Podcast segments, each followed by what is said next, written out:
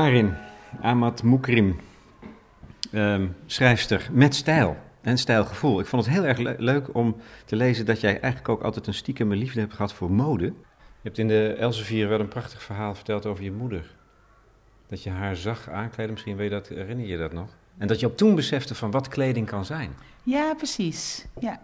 Mijn moeder, ja, die, uh, die, ik, zag, uh, die ik zag veranderen van uh, jonge, zoekende vrouw. En toen moest ze naar een sollicitatiegesprek en toen trok ze inderdaad en had ze een, een, een pak gekocht, zo'n mannenpak. En het, het stond daar prachtig denk ik. Maar op mij kwam het vooral over dat, dat ik die, uh, die transformatie zo duidelijk zag. Van het ene moment staat ze hè, in de ondergoed, wij spreken. En het volgende moment is daar echt zo'n krachtige, zelfstandige vrouw. Die ik ook wilde zijn. Uh, dat is ook mode. Hmm. Ja. Is je moeder in dat opzicht een groot voorbeeld van jou?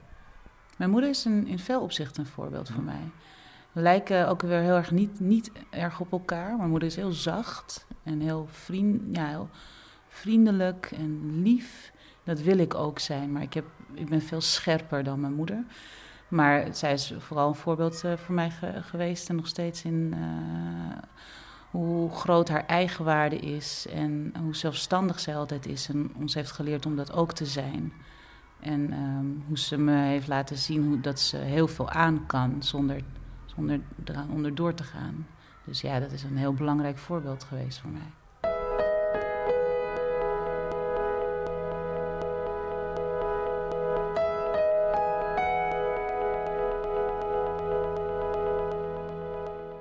Denk niet dat ik in mijn werk echt een, eh, een ideale wereld aan het scheppen ben, maar meer dat ik invoelbaar maak um, uh, voor mensen hoe het is om iemand anders te zijn dan ze in werkelijkheid zijn.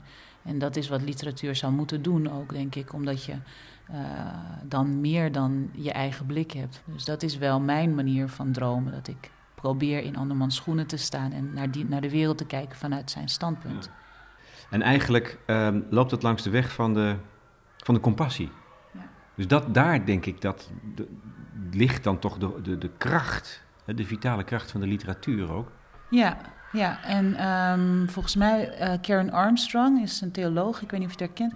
Dus ik, ik, ik, uh, ik, ik, heb veel boeken van haar gelezen, maar zij heeft onlangs ook een, uh, is een beweging gestart langs die weg van compassie. Omdat dat, dat, daar herken ik heel veel in. Ik denk dat dat, um, dat, dat de kern is van um, een betere, tot een betere wereld komen. Of is, is, is om te elkaars menselijkheid te erkennen. Want dat is eigenlijk het enige vaak wat we met elkaar gemeen hebben. Voor de rest heb je seksualiteit, geslacht, ras, afkomst, uh, economische status, noem maar wat. Um, maar die menselijkheid, die, die pijn die wij hebben, die wij eigenlijk met elkaar delen... en het verdriet wat wij, waartoe wij in staat zijn om te voelen... dat is um, waarin we elkaar kunnen herkennen. En uh, dat is waarom compassie, denk ik... Um, uh, de weg is tot, tot, uh, tot een betere wereld. Want vanuit compassie volgt begrip. En vanuit begrip volgt dat je met de keuzes die je maakt, hoe je met anderen omgaat, tot een, een, een betere samenleving komt, denk ik. En dat klinkt even alsof ik daar echt op inzet. Misschien doe ik dat stiekem ook in mijn werk, dat weet ik niet. Maar ik ben in de eerste instantie vooral geïnteresseerd in de blik van een ander um, te vangen en vorm te geven. Een blik die niet de mijne is. Dat vind ik het ja. meest interessante. Hoe zit het dan met jouw prachtige uh, roman uh, De Man van Veel? Over Anton de Kom, Surinaamse vrijheidsstrijder. Je vertelt zijn leven, maar wel eh, gefictionaliseerd. Het is jouw verbeelding over zijn leven. Um, is dat werkelijk de blik van een ander, van deze, deze zwarte man die uiteindelijk in Nederland voor de oorlog nog Um, eigenlijk, hij, werd verbannen uit Suriname omdat hij te gevaarlijk werd als verzetstrijder. Kwam in Nederland terecht, uh, raakte ontspoord, werd opgenomen in een, in een psychiatrische uh, kliniek. En uiteindelijk ontpopte hij zich ook nog tot, tot vrijheidsstrijder tijdens de Tweede Wereldoorlog. Een passage die je overigens weglaat uit je roman. Wat is dan precies het verschil met zo'n man? Nou, hij was iemand die. Uh de ander altijd eerst uh, voorop stelde. En iemand die sterk geloofde in uh, gelijkwaardigheid. En, uh, maar, maar, niet alleen daarin geloven, want geloof is vrij makkelijk, maar zich er ook voor inzetten en daar ook heel veel voor heeft opgegeven. Ik durf niet te zeggen dat ik zo'n persoon ben. Dat ik dat ook zou doen in zo'n situatie. Ik durf niet te zeggen dat ik, dat ik mijn, mijn, mijn werk en mijn gezin en, uh, op zou geven, omdat ik weet dat, er, dat ik mensen zou kunnen helpen. Um, Zo'n zo groot hart heb ik misschien niet. Dus daarin zijn wij totaal, denk ik, verschillend. Maar ja, tuurlijk herkende ik wel, uh, kon ik wel sommige dingen wel gebruiken uit mijn eigen ervaring.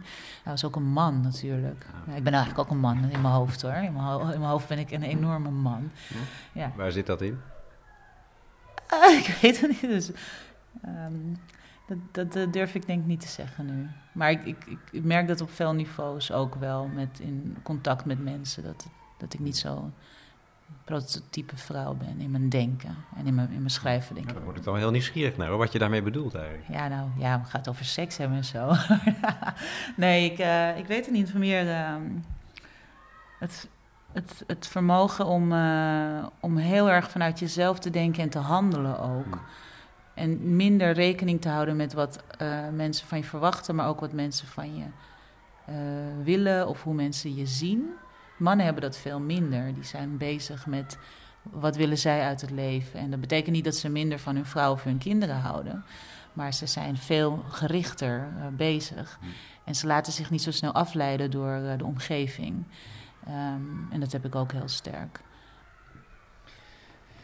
Um, boek is natuurlijk ook een, ja, eigenlijk een, een, een studie naar wat racisme is in de mens. Hoe dat werkt. Dat is een van de grote kwesties van onze tijd, denk ik. In ieder geval in Nederland. Dat wordt nu met veel kracht wordt dat naar voren gebracht door een aantal mensen. Um, zie je dat je, je, eigen, werk ook in dat teken? Is dat ook een van de ik denk, waar ik van, echt van overtuigd ben, het niet zo heel populair standpunt is misschien, dat uh, racisme of dat discriminatie iets is van, van de mens in het algemeen. Wij maken onderscheid. Dat hebben we nodig om de wereld te categoriseren, om overzicht te houden. En dat verschilt niet met wit of zwart of bruin. Het wordt wel uh, zichtbaarder of gevaarlijker of ingewikkelder als er ook machtsverschillen meespelen. En dat is natuurlijk aan de hand al jaren, al eeuwen. Is dat de witte mens veel meer macht heeft dan de zwarte mens. Um, dus ik, ik weiger te zeggen dat racisme iets is van, van, van witte mensen. Um, maar ik kan me absoluut herkennen in heel veel uh, bezwaren die worden geuit de laatste jaren. Ja. ja ik, en bovendien, ik was een van de eerste die zich daarover heeft uitgesproken. Alleen toen was het nog niet uh, populair. Ja. het is wel. Ja, nou, nou, het is, in zekere zin moeten we misschien blij zijn met het feit dat het populair wordt. In ieder geval dat het hardop het conflict wordt uitgezocht. Dat is wat Zinieus die ook zegt. Hè. Je moet dat conflict nu eindelijk maar eens op tafel leggen. Want het zit zo diep in ons DNA verankerd. Maar daar ben je ook van overtuigd. Je hebt alleen een opmerkelijk standpunt, dat leg je ook ergens expliciet, heb je daarover gezegd. Van je, ik, ik citeer je nu. Ik zeg, laten we ons erbij neerleggen dat de wereld werkt zoals die werkt. Leg je erbij neer dat het oneerlijk is? En dat je nu eenmaal harder moet werken dan je blanke vrienden? Leg je erbij neer, en niet als een verslagen slachtoffer, maar als een potentiële winnaar. Dat is best een, een, een, een prikkelende, uh, provocerende boodschap eigenlijk. Dat je het moet accepteren, dat racisme, dat ook in Nederland heerst. Ja, want uh, het is gewoon zo. En kijk, elke keer als er een slag is gewonnen, als nu Zwarte Piet wordt afgeschaft of uh, niet meer zwart is, dan zijn we, dat betekent niet dat er geen uh, discriminatie meer is. Dat, er, dat racisme niet in, in, in alle lagen van deze samenleving bestaat. Um, dan, is er, dan moeten we weer een volgend ding aanpakken. Het ding is, je, elk leven van iedereen krijgt uh, een aantal uh, dingen op zijn pad. En daar moet je mee omgaan. Uh, en voor de ene is het, die krijgt meer dan de ander. Nou ja, dat is heel jammer, maar dat is dan nu eenmaal zo.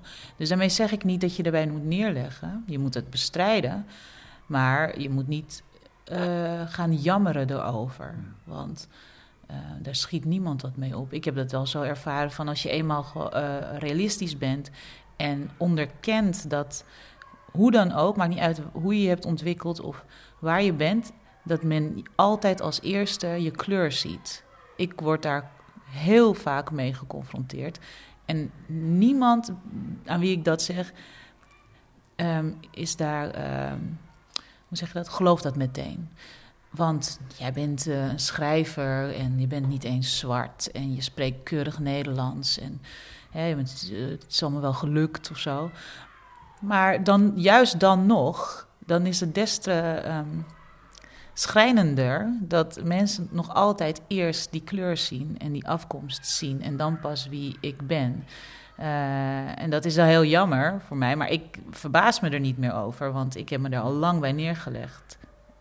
Als je, als je dat niet doet, dan kan het je misschien ook wel heel veel verdriet doen. Of je raakt lam geslagen, wat je bij heel veel migranten natuurlijk ziet. Dus als je constant wordt teruggeduwd, dan op een gegeven moment dan weet je het niet meer. En dan geef je misschien een beetje op.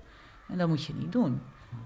Nou, het lijkt zo, het lijkt, als je het zo formuleert, hè, je moet je erbij neerleggen dat je moet accepteren. En dat is het dubbelzinnige van die, van die boodschap. Maar je, iets moet je helemaal niet accepteren. Dat vind jij volgens mij ook niet. Nou ja, met accepteren bedoel ik gewoon uh, realistisch zijn. Accepteer dat het zo is en zorg dat je er beter, beter bent dan de rest. Dat is mijn boodschap. Zo is het. Ja, iedereen, de wereld is, uh, is racistisch. Jammer voor mij, want ik ben niet blank. Dus dan moet ik zorgen dat ik beter ben dan de rest. En dan zullen ze altijd alsnog mijn kleur zien, maar dan heb, ben ik wel, heb ik wel gewonnen. Want ik heb een, mijn leven is geslaagd ik ben uh, gelukkig of ik ben succesvol. Of weet je, wat je, ook, wat je doel ook is.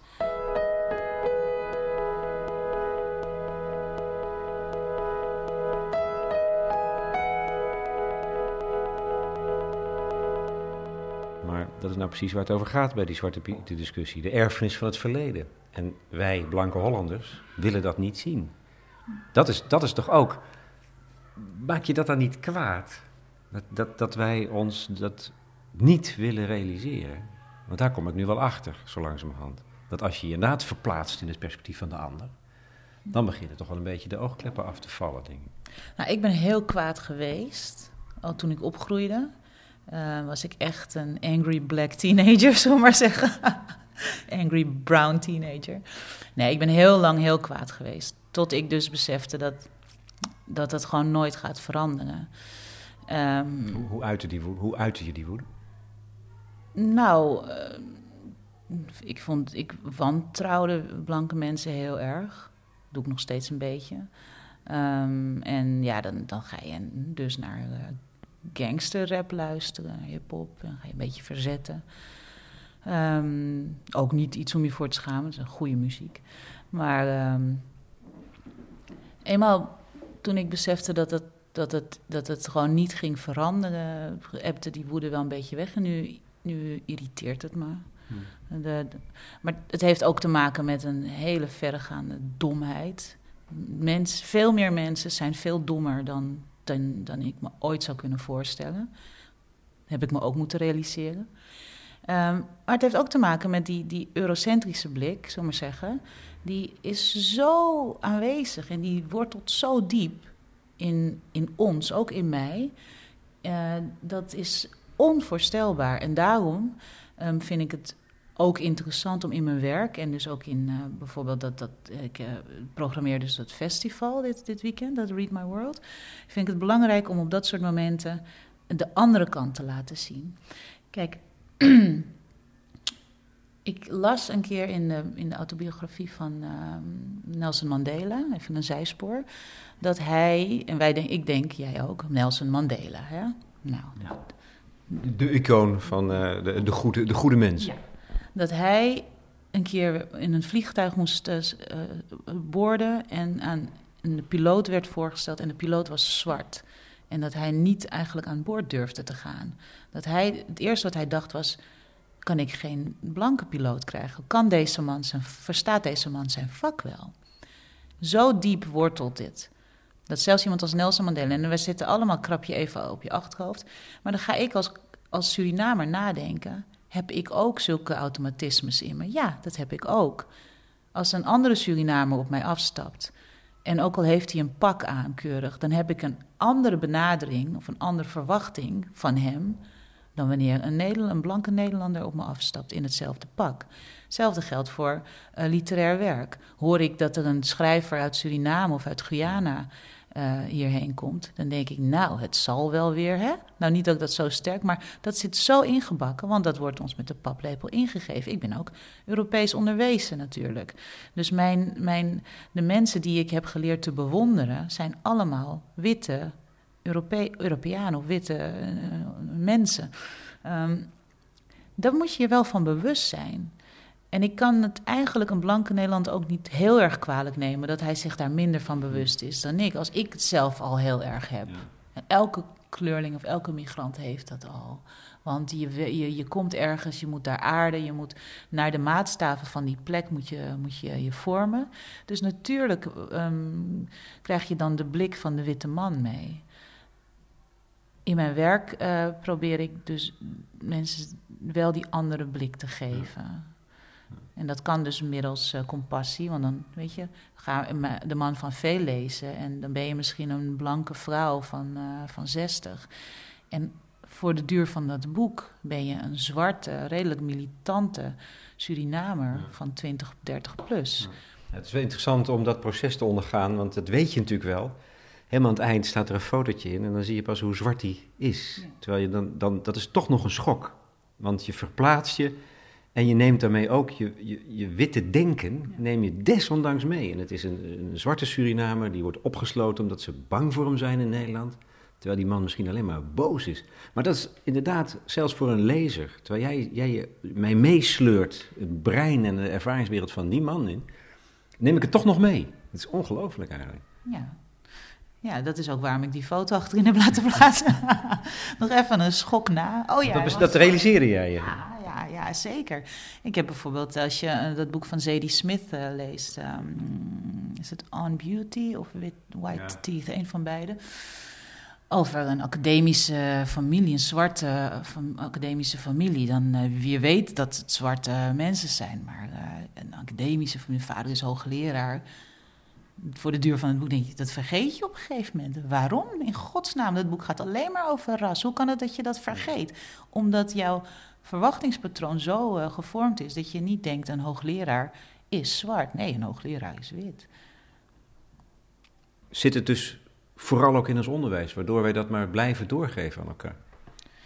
Ja hoor, dat, dat onderwijs in Nederland dat is zo, uh, zo laf. Um, het, het, volgt, maar dat, dat is misschien, het volgt heel erg één bepaalde lijn.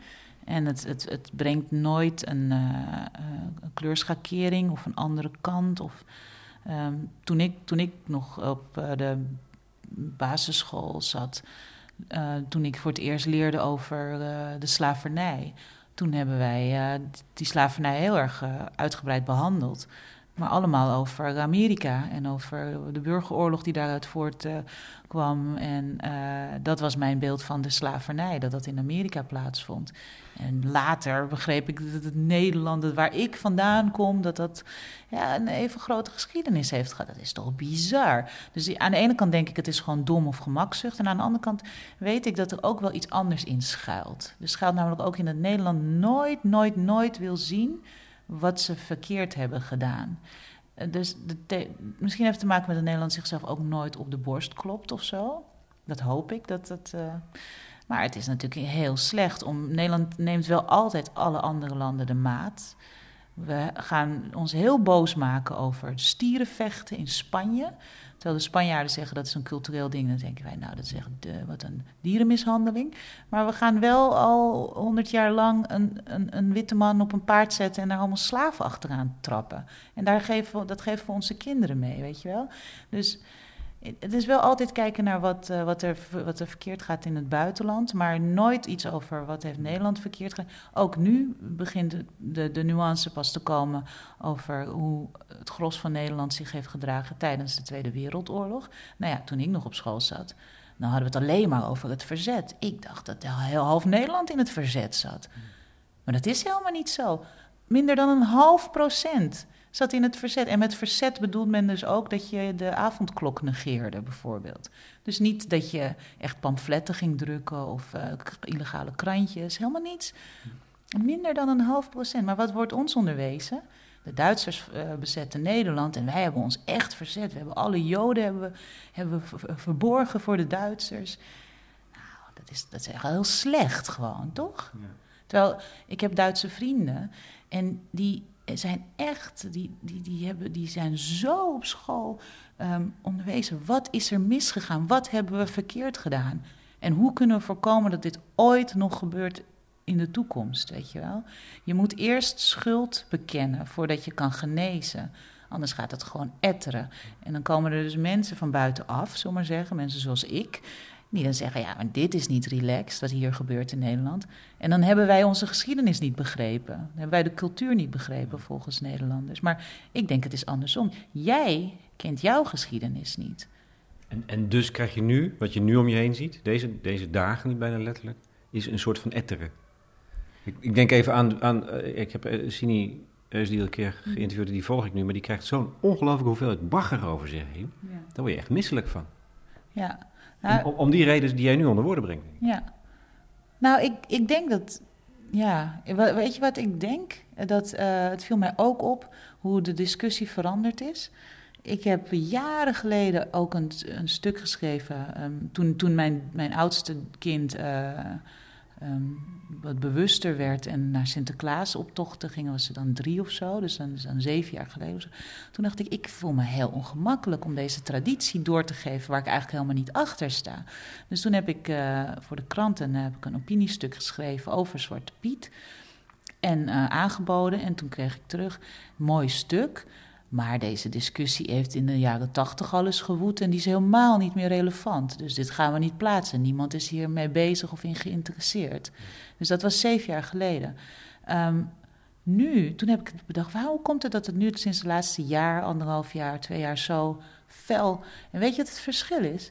De mensen die nu op die barricades staan, zijn wat jonger dan ik, ja? Dat zijn mensen die zijn hier veelal geboren. Dat zijn echte Nederlanders. Ik ben hierin gekomen. Ik heb nog heel erg meegekregen van huis uit. Ja, die Nederlanders. Ze zijn een beetje raar. Je moet ze maar een beetje laten. Weet je? En wij hebben achter gesloten deuren, zeg maar, in onze gemeenschap, in onze Surinaamse gemeenschap, was er elk jaar woede over dat Sinterklaas en de Zwarte Piet en irritatie. Um, maar we gingen niet de dam op maar waarom doen die mensen dat nu wel? Omdat dit zijn echt Nederlanders. Zij zijn hier geboren en zij denken: dit is ook mijn land. Ik wil niet dat mijn land er zo uitziet. Hmm. Dus in die zin, die, die woede die je ziet, is een betrokkenheid die ik dus mis in, op een, in een bepaald opzicht.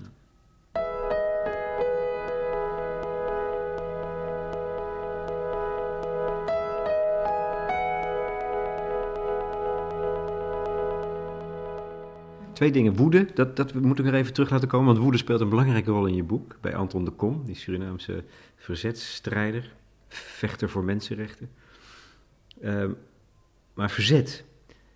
Hij, notabene hij, nadat hij uit die psychiatrische kliniek was ontslagen, 1939, heeft, zich, uh, heeft wel deelgenomen aan het verzet in Nederland. Als, als zwarte. Dat, dat gebruik je niet in je roman. Ik denk, daar, lag het toch, daar zie je toch geweldige kansen om die man um, nog sterker te maken en nog veel meer een icoon en dat beeld te doorbreken. Waarom heb je dat dan niet gedaan? Ja, daar heb je, heb je, je moet daar een hele goede reden voor hebben. Ja, ik heb daar een hele goede reden. ik heb het niet gedaan omdat ik dat uh, te gemakzuchtig vond. Want dan, hoe kan ik beter de sympathie van de Nederlandse blanke lezer krijgen dan door te zeggen dat deze zwarte man is gestorven in een concentratiekamp in zijn, uh, in zijn uh, verzet tegen de Duitsers. Ja. ja. Maar misschien wil ik helemaal niet dat Nederlanders hem sympathiek vinden omdat hij is gestorven voor Nederland. Dat is te gemakkelijk. Dat is die eurocentrische blik. Het interesseert me niet. Waarom moet je hem zo'n zo'n krachtige, uh, zo'n icoon vinden? Waarom moet je hem een held vinden zoals wij in Suriname hem een held vinden? Zoals we met Nelson Mandela hebben geleerd om te gaan. Waarom kan een zwarte man alleen maar een held voor Nederlanders zijn? Omdat je weet dat hij voor Nederland is gestorven. Nee, het is, het is goed om te weten, maar ik wil, ik wil dat je hem dat je hem voelt en dat je, dat je, dat je voor hem voelt en dat je in zijn verhaal meegaat om wie hij is. En hij was iemand die geloofde in gelijkwaardigheid tussen alle volken. En niet ehm, dat dat idee pas in hem is opgekomen toen hij zag dat Duitsland Nederland binnenviel, weet je wel. Dus ja, dat is die eurocentrische blik die ik, uh, die ik weiger uh, uh, te verspreiden. With good cause. Um, dat andere is de, de, de woede. Je, je, hebt zelf, begrijp ik, uh, Karin, jouw woede als het ware afgelegd. Wel uitgezweet als, als puber. Um, en vervolgens gezegd, nou dat lijkt nergens toe. Ik denk vaak, hebben, hebben we die woede niet nodig? Juist als motor om in verzet te komen en wel er doorheen te breken. En zit er juist niet iets, iets fenomenaals en vruchtbaars in woede? Ja, absoluut. En ik vind ook dat, je, dat, dat dat soort mensen, die moeten er zijn en die moeten, die moeten de barricades op. Um, maar ik ben niet zo iemand. Dat is niet, het is niet mijn, uh, mijn manier. Ik ben daar minder sterk in. Als ik kwaad ben, dan ben ik, voel ik alleen maar die woede. En dan uh, denk ik minder goed na. En ik merk dat ik gewoon sterker ben, intellectueel, als het wat een beetje meer is neergeslagen. En dan kan ik die discussie, ik kan discussies winnen en mensen neersabelen. Maar dan moet ik niet te boos zijn. Als ik heel boos ben, dan uh, nee, dan, dat wordt alleen maar lelijk. het is zo mooi dat je, dat je begint met het moment dat hij wordt opgenomen. Dat ben op verzoek van zijn eigen vrouw, uh, die blank is. En dat je heel lang eigenlijk niet zo goed weet, is hij nou wel uh, psychotisch? Hè? Leidt hij aan achtervolgingswaan? Was hij inderdaad agressief? Is hij terecht opgesloten? Of zijn dat manieren van repressie die lijken op wat er in Rusland ten tijde van uh, het communisme altijd is gebeurd? Uh, gevaarlijke mensen sluit je op, althans, tegenstanders van de wind, sluit je op in een psychiatrische kliniek. In Nederland. Ja. En ja, die vormen van repressie, en dan noem je Rusland, maar Nederland heeft dat dus ook gedaan in Suriname. Dat, daar schuilt ook nog een heel boek in. Dat mag een andere schrijver dan maken.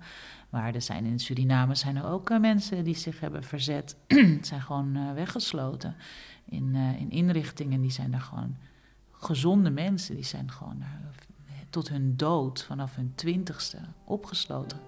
Gek geworden van, van wanhoop. Um, dat zijn hele, ja, echt zo tragisch is dat.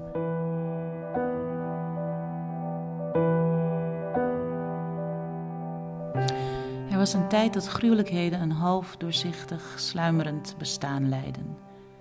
Ze leefde in de verhalen die de ouderen aan elkaar vertelden en in de liedjes die kinderen werden toegezongen als ze niet konden slapen. Het bestaan van de mens was ervan doordrongen op een onuitdrukkelijke, vanzelfsprekende manier. Zoals een angstige herinnering wel aan kracht in kon boeten, maar nooit vervaagde, zo waren de verschrikkingen van weleer deel van hen geworden. Het was als met de taal die ze spraken als er geen blanken bij waren, of de Afrikaanse gebruiken die ze vervlochten met dat geloof in een witte God. Het was een deel van hen, omdat ze ermee geboren werden en ermee stierven. Vanaf de dag dat hij het geheugen van zijn volk besloot te onderzoeken, veranderde de aard van de verschrikkingen. Althans, de aard ervan veranderde voor hem, kon hij zich voorheen troosten met de gedachte dat de gruwelen in elk geval deels berusten op volksverhalen. Nu zag hij zich geconfronteerd met kille, vaststaande feiten. Wanneer hij aan het einde van de dag naar huis liep, kwamen de gruwelen met hem mee. Als hij s'avonds in bed bij zijn vrouw ging liggen en naar haar lieve, blanke gezichtje keek, vroeg hij zich af of de schuld van haar voorouders over was gegaan op haar, zoals het verdriet van de zijne als vanzelf door hem werd geërfd. Ze vroeg wat hem dwars zat en hij loog dat het niets was, omdat het hem een grove onbeschaamdheid leek om haar te vragen of ze soms, heel in de diepte van haar wezen, een gevoel van berouw gewaar werd. Een gevoel dat ze niet kon verklaren uit haar eigen ervaring, maar waarmee ze geboren was omdat ze eruit geboren was. Of ze iets in zich droeg wat vergelijkbaar was met de angst en de vernedering in hem, een fundament van verdriet dat alles kleurde wat er verder opgebouwd werd. Ja, dat vind ik een hele mooie, echt een prachtige passage met zo'n belangrijke vraag die erin zit. Eigenlijk aan het adres van ons allemaal natuurlijk. Dat is iets wat, uh, wat, uh, wat, wat, wat ik me ook afvraag in het algemeen natuurlijk. Wat, wat, waarin schuilt het onbegrip of de onwil van blank Nederland? Um, dus in, dat, dat groot, die, in het groot vraag ik me dat af, maar ook in het klein. Want Ik ben met een Nederlandse man getrouwd. En ehm, ik hou heel veel van hem. En ik hoop dat hij ook veel van mij houdt. Maar ik twijfel of hij echt weet. Of je elkaar echt ehm, kan kennen.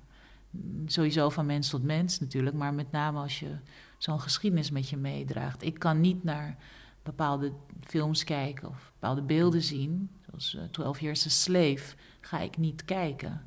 Want ik word daar tot in mijn kern zo, zo verdrietig van. En voor hem is het meer een, een shock, zoiets. God is dat, heeft dat plaatsgevonden, wat erg. En dat heb ik dan wel vormgegeven in, in deze passage. Dat je heel veel van iemand kan houden, maar alles wat, wat, wat, wat je bent, is gebouwd op, op je geschiedenis. Alleen de meeste Nederlanders hebben uh, de luxe dat die geschiedenis niet zoveel tragiek bevat. Dus dat ze niet zo bezig zijn met die geschiedenis. Terwijl als er hele grote, ingrijpende dingen zijn gebeurd in de geschiedenis van een volk, dan werkt dat heel lang door. En dat kan een Nederlander misschien minder goed begrijpen, omdat er in jullie geschiedenis, zeg maar, nooit zoiets heeft plaatsgevonden.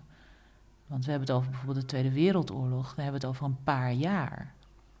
Terwijl Surinamers en kleurlingen, weet je wel, wij hebben. Mijn familie is alleen al, weet je, ik stam deels af van zwarte slaven, deels van Javanen die 120 jaar geleden door Nederland uit Indonesië naar Zuid-Amerika zijn gebracht, deels van de Chinezen. in mijn hele geschiedenis zit zoiets van ontworteling en verdriet en, en armoede en onderdrukking. Dat kan je niet begrijpen in hoeverre dat doorwerkt als jouw geschiedenis zo overzichtelijk en zo constant is geweest. En ik neem je dat niet kwalijk, maar ik laat dus in die passage over Anton de Kom, laat ik hem dat wel afvragen op dat moment dat hij naast zijn vrouw gaat liggen en naar haar kijkt en van haar houdt. Maar dan is misschien die andere passage, die ik je ook nog wil vragen voor te lezen, wel mooi om daarnaast te zetten, waarin je de liefde tussen Anton de Kom en zijn vrouw Nel beschrijft.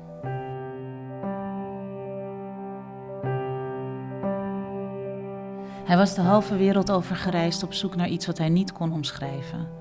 Toen hij haar ontmoette, bleek ze niet te hebben wat hij zocht, maar juist iets te bezitten wat hij nooit had nagejaagd.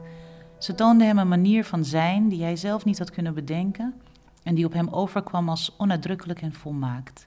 Het was alsof hij het diapositief van zichzelf ontmoette. Een blanke vrouw uit de Hollandse middenklasse die nooit verder dan haar landsgrenzen was geweest. Een blanke vrouw die even beheerst was als hartstochtelijk. Iemand die zijn ambities, de kern van zijn karakter, glimlachend als een grote onzinnigheid wegwuifde. Iemand zonder ambities die perfect gelukkig was. Terwijl hij leefde met een constant gevoel van angst om te laat te zijn, was haar grootste kracht dat ze berustte in de middelmaat van het leven. Hij stelde ambitie gelijk aan levenslust en trok in zijn eentje de wereld in omdat hij dacht dat alles omarmen de enige ware manier van leven was. De tegenstelling was zo groot dat ze elkaar even goed hadden kunnen afstoten, maar het werd het tegenovergestelde. Ze werden verliefd. Hij was verrukt toen hij ontdekte dat deze vrouw de wereld weliswaar gelaten bezag, maar dat nooit leidzaam deed. De vurigheid die hij bij haar vermoed had, bleek ze te bewaren voor in bed. De eerste keer dat hij met haar vree, wurmde ze zich al in de gang los van zijn omhelzing. Hij had haar in verwarring nagekeken terwijl ze vol ongeduld doorliep naar de slaapkamer.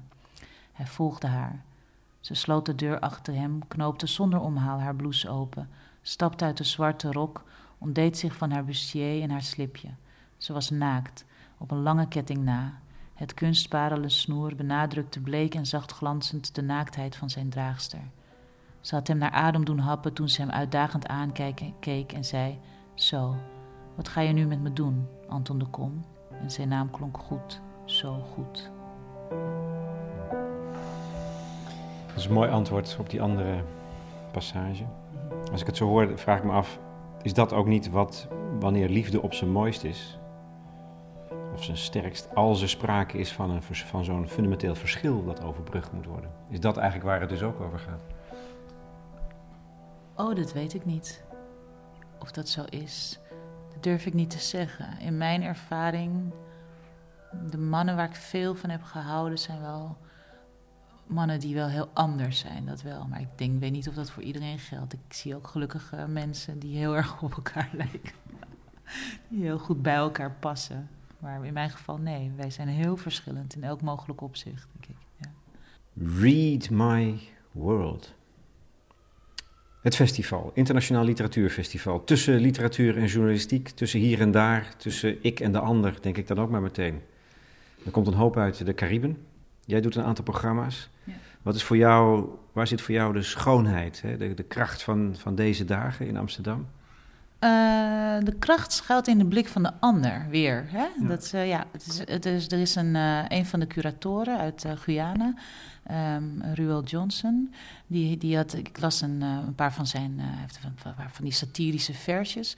En een daarvan, dat vat voor mij heel erg de kern samen van het festival en ook van mijn betrokkenheid erbij. Um, dat kwam erop neer, ik ga het niet letterlijk citeren, want dat kan ik niet. Dat hij zegt: Als er een boom omvalt in dat ondoordringbare, on, onaangetaste, pure woud van Guyana. en er is geen Europese academicus bij om het te zien, maakt hij dan geluid? Ik moest verschrikkelijk lachen, maar het is, het is, dat is de kern van het verhaal. Wat gebeurt er in al die uithoeken van de wereld, hè, in literair opzicht of in de, in de kunst, wat je het ook noemt, waar wij geen weet van hebben.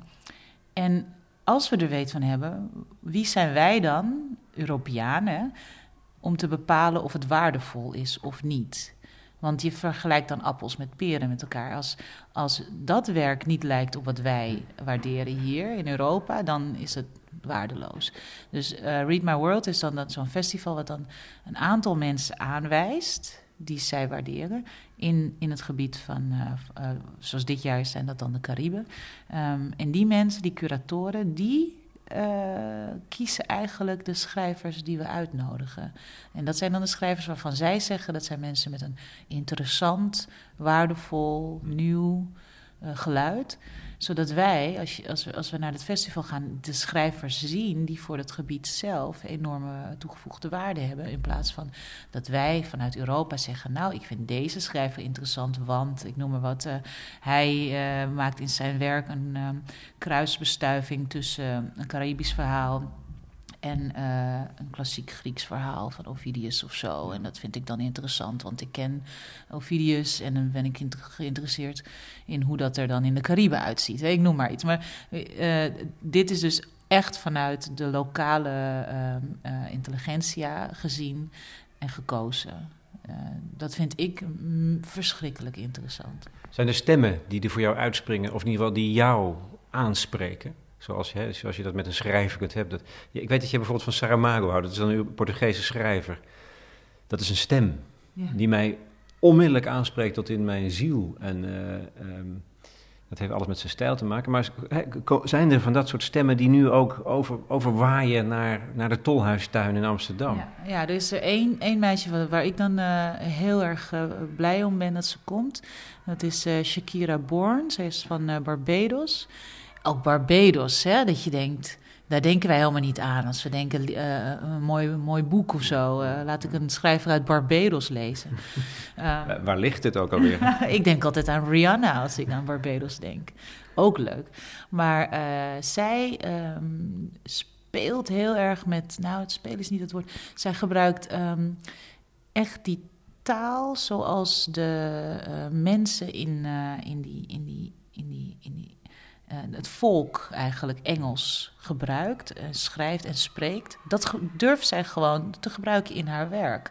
En dat maakt dat als je dat werk leest, dat je uh, even in de war bent, want dat is natuurlijk zeg maar dat Jamaicaanse Engels, een beetje dat patois, zullen maar zeggen.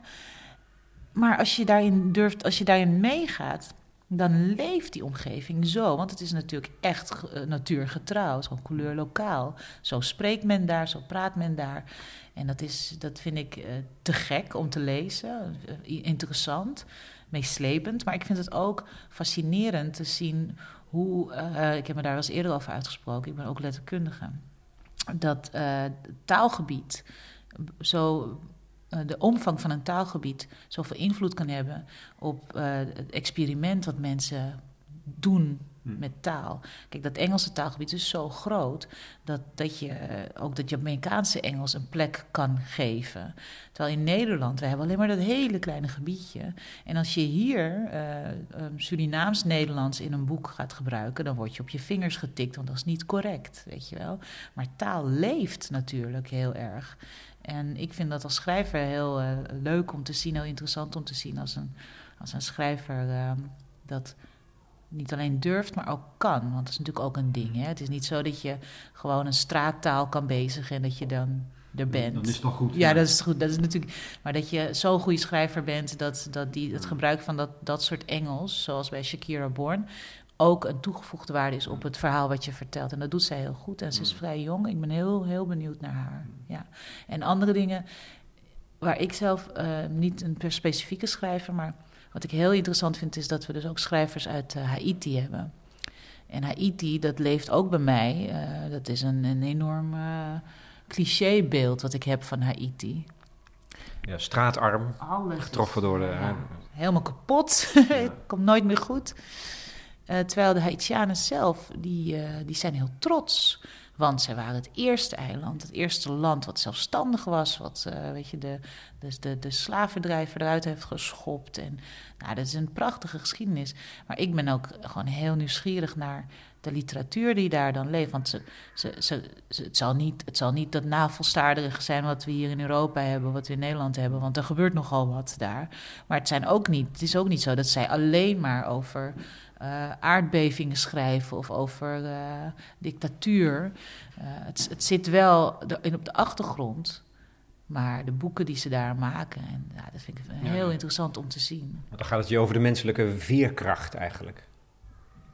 Ja, ja het gaat ja, het gaat om, dat, om de, in dat, dat, dat, dat menselijke, dat, dat universele, waarin ik dan die herkenning zoek. Maar het gaat er ook om dat als ik naar zo'n festival ga, eh, als ik een aantal van die schrijvers heb gehoord, dat mijn beeld van Haiti gewoon um, scherper is, uh, genuanceerder is. En niet meer afhankelijk van die paar snapshots die ik in de media voorgeschoteld krijg. Dat je, dat je naar zo'n festival gaat en dat je je, je letterlijk je blik hebt verbreed en dus wel een beetje bent gegroeid.